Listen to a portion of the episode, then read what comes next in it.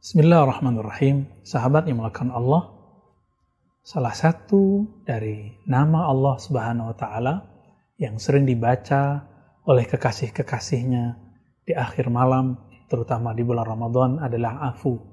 Kita membaca Allahumma innaka afuun karim. Tuhibbul afwa fa'fu anna. Wahai yang maha afu. Apa arti afu? Afu secara harfiah berarti yang berlebih. Ketika orang-orang bertanya kepada Sayyidina Nabi Sallallahu Alaihi Wasallam, Yas'alunaka madha yunfikun. Mereka bertanya tentang apakah yang mereka infakkan. Lalu Sayyidina Nabi Wasallam diperintahkan Allah untuk menjawab, Kulil afwa. Engkau infakkanlah al-afwa. Apa arti afwa? Kelebihan-kelebihan. Ini secara harfiah maka setiap kali orang menyebut kata maaf, maaf adalah terjemahan dari kata afu atau afwan atau uh, kalimat-kalimat uh, turunan dari kata afu tersebut. Teman-teman yang bukan Allah, kita menemukan perintah untuk memberi afu kelebihan.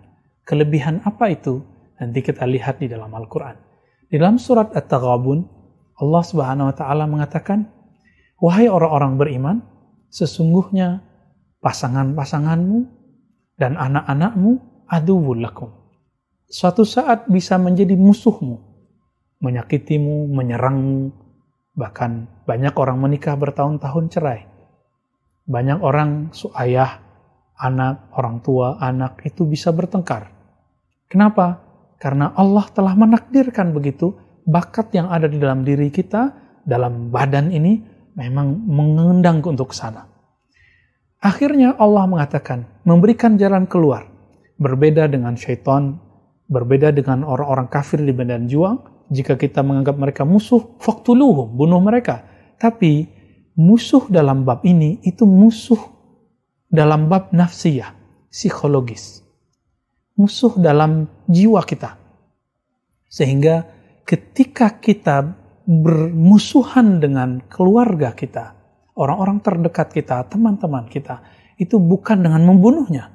Tapi apa kata Allah? Fahdaruhum, maka hati-hatilah kamu. Wa'fu wasfahu waghfiru. Jadi Allah mengatakan wa'fu. Jadi diberikan tahapan. Hendaklah engkau meniru sifat Allah yaitu afu.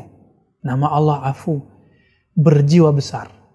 Kita kemudian memaafkannya tapi maaf dalam bahasa Arab itu konotasinya sangat berat. Kenapa berat? Karena afu artinya mendilet, meriset semua kesalahan orang yang ada dalam hati kita. Lalu waghfiru, eh, wasfahu. Wasfahu bersikaplah seperti biasa, rangkul mereka, jabat tangan kembali. Jika tidak sanggup, waghfiru Kira-kira begitu jika kita mau membuat tahapan-tahapannya. Ini hanya salah satu tafsir, barangkali pasti ada tafsir di luar ini. Apa arti waghfiru? Waghfiru ini seperti kita menulis dalam satu kertas, tapi tidak bisa dihapus. Dia hanya bisa ditipek, masih ada bekasnya. Bekas-bekas inilah yang disebut waghfiru. Waghfiru ini menambal atau menutup, tapi tetap ada barangnya. Ini adalah tahapan-tahapan orang yang ingin memberi maaf ketika berinteraksi dengan orang yang pernah uh, berkonfrontasi uh, dengannya, bermusuhan dengannya. Jadi teman-teman, apakah boleh seseorang memaafkan orang lain, tapi masih ada kenangan di dalam hatinya, kenangan sakit hati? Kita tidak ingin mengatakan boleh, tapi pada faktanya memang ada. Bahkan Sayyidina Nabi Shallallahu Alaihi Wasallam Suatu kali beliau mengatakan kepada, kepada Al-Wahsy, Al-Wahsy ini orang yang dulu menombak Sayyidina Hamzah ketika perang Uhud sehingga Sayyidina Hamzah terkapar darahnya mengalir membasahi padangnya Uhud. Itulah sebabnya kenapa padang Uhud ini boleh disebut tempat gugurnya Sayyidina Hamzah. Saifullah, singanya Allah, pedangnya Allah di saat itu. Setiap kali melihat Wahsy, Nabi memaafkan beliau secara nafsiah. Tapi biasanya ruhani seseorang ketika disakiti itu, dia merasa menjerit. jeritan itu didengar oleh Allah Subhanahu wa taala, ini mungkin yang tidak bisa hilang. Cuma dia mampu memaafkannya. Kemampuan Nabi memaafkan itu, tapi tidak bisa dihalangi ketika memandang Wahsy, terbayanglah tombak yang menusuk dadanya Hamzah. Maka beliau minta tolong kepada Wahsy. Wahai Wahsy, tolong engkau duduk di belakang tembok, di belakang tiang. Kenapa? Karena beliau tidak mau terkenang dengan kematiannya Hamzah. Bukanlah Nabi Muhammad SAW. Beliau merasa dendam tidak. Beliau hanya teringat pamannya. Beliau selalu menangis ketika ingat pamannya. Sayyidina Hamzah radhiyallahu taala anhu.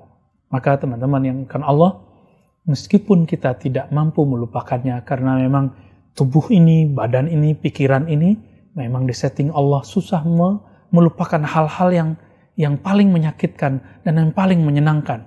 Tetapi kita bisa melepasnya dalam perasaan, meskipun tidak bisa melepasnya dalam memori. Jadi maafkan dia, delete kesalahannya, pandanglah dia dengan lembaran yang baru. Barulah kita menjadi pewaris Nabi dalam bab akhlak, meskipun belum pewaris Nabi dalam bab ilmu. Semoga Allah menjadikan kita bagian dari para pewaris-pewaris tersebut. Wassalamualaikum warahmatullahi wabarakatuh.